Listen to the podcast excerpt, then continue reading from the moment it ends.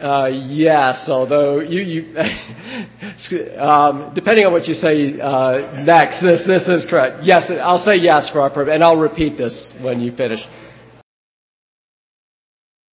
Okay, um, I'm going to restate your question, and you can through your facial expression or through your words, you can tell me if I'm restating it correctly one could interpret what I've said as suggesting that the law should never get ahead of morality. That, that the, the moral case, the moral consensus needs to be built before we reify that in a law, and that if we don't do that, bad things happen. Um, and so your question is, as I take it, well then how do you explain things? How do you you deal with a world where there is heinous sin, or another way to put it um, is how do you reconcile this kind of a view with something like the abolition movement in um, in I assume you're thinking of the English abolition movement, but you could maybe say the same thing about the American.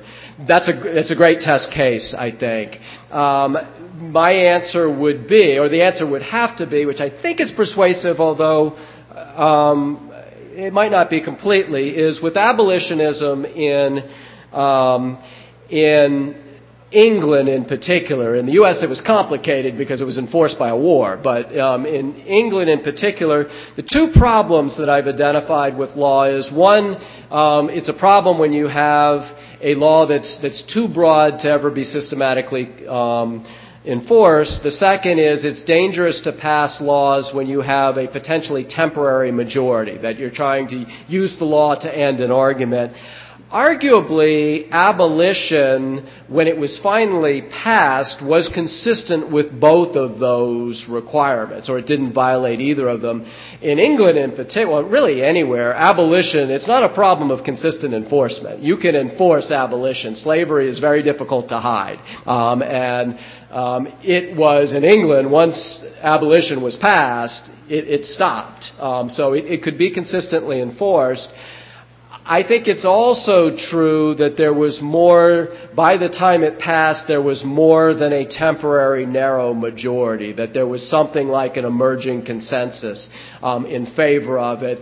But one could quibble with me on that. I mean, you might be able to make the argument, really there wasn't, and it took abolition, the law, to actually finish the job. And, and you might, one could argue that with, um, with the civil rights movement as well, that, um, that there was not at least a nationwide consensus before the Voting Rights Act was put in place and things of that sort. Although I would argue there was something close to that. Uh, there certainly was a consensus outside of the, the South, and um, it was a strong enough uh, consensus to cram it down the South's throat in the 1960s. But that's a good point. And I'll, um, um, I'll throw in one bonus answer, which may have been in your your um, your question too and that is, this theory that I am articulating is inconsistent with the idea that the law is a teacher. We often talk about the law as teaching people about morality, teaching them things that they don't know.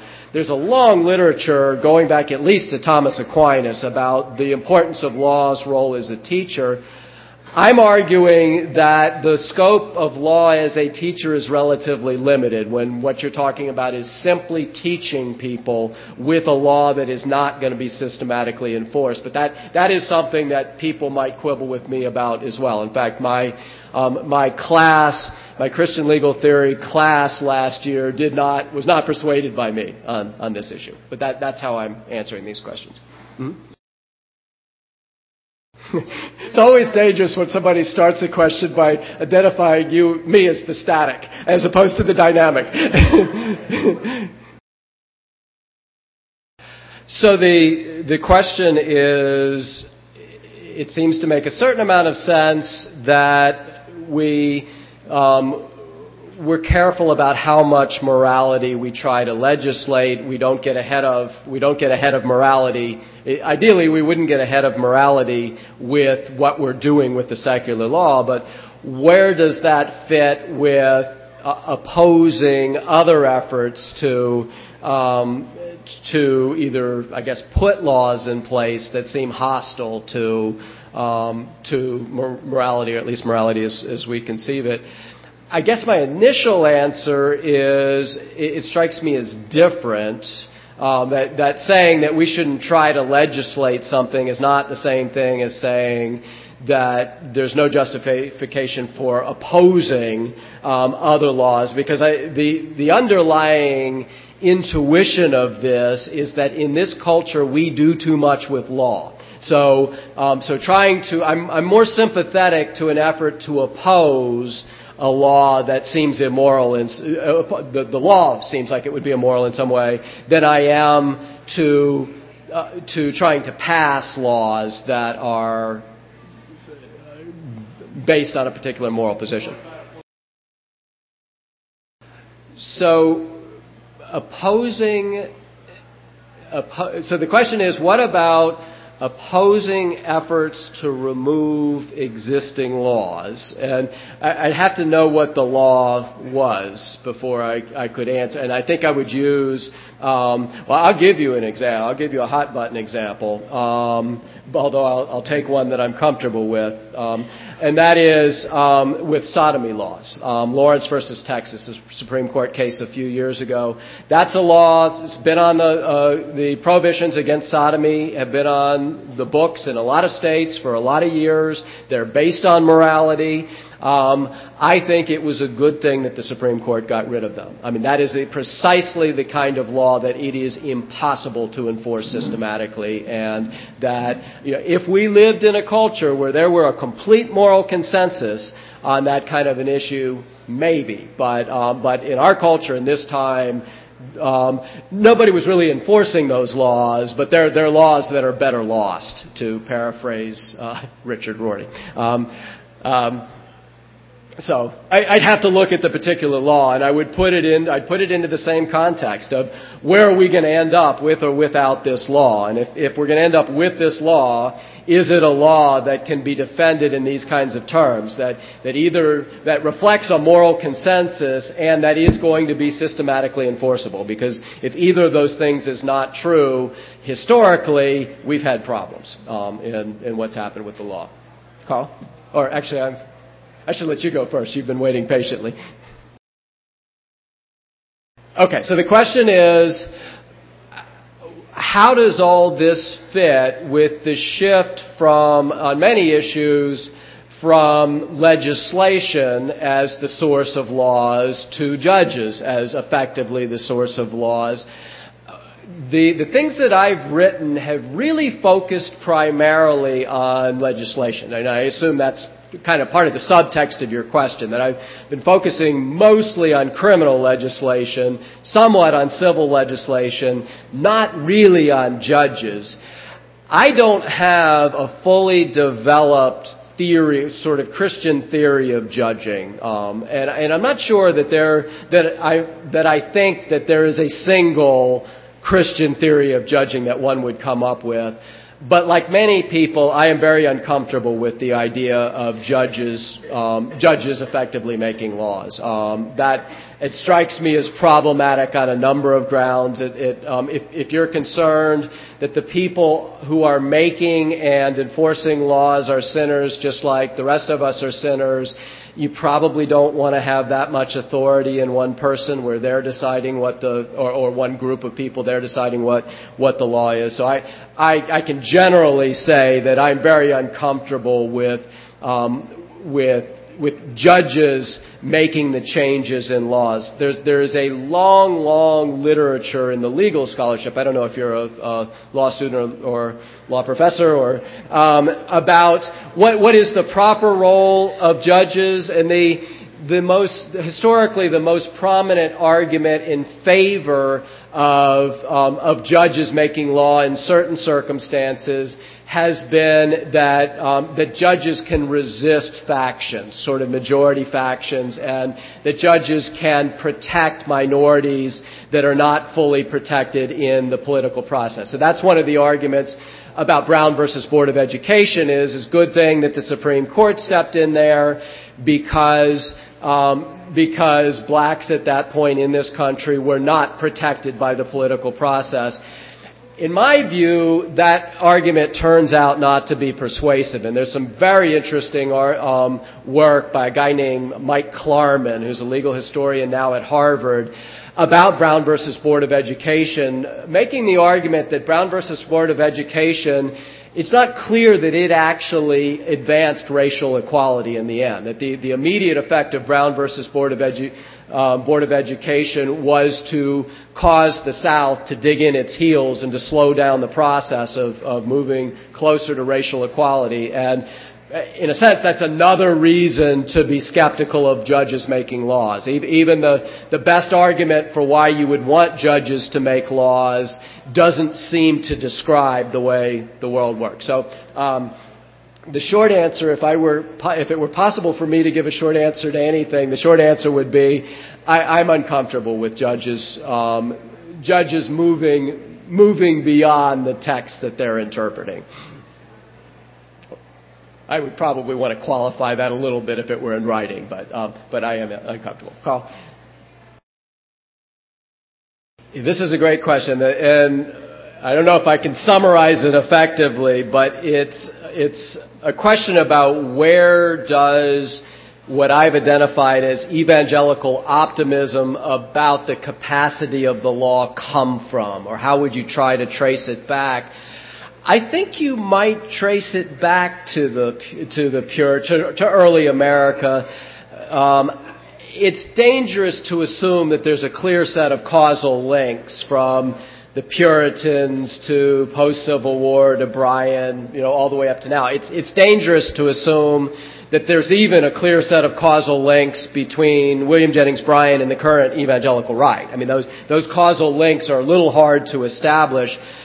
But there is a tradition in American politics of um, legislating on these kinds of issues, and I think it does go back to um, to the Puritans um, in in some respects. I, you know, maybe that's where uh, that's in part where it comes from. What just sort of an interesting footnote on that uh, which isn't really answering the question, but the Puritans are accused of everything bad in um, in American society. So that in the early 1900s, when um, when people were complaining about an activist Supreme Court, an activist Supreme Court that was striking down progressive legislation, work uh, minimum wage legislation, legislation um, putting maximum work hours in the work week that was attributed to many scholars by, or at least some scholars, particularly a guy named uh, Roscoe Pound, who was the dean at Harvard.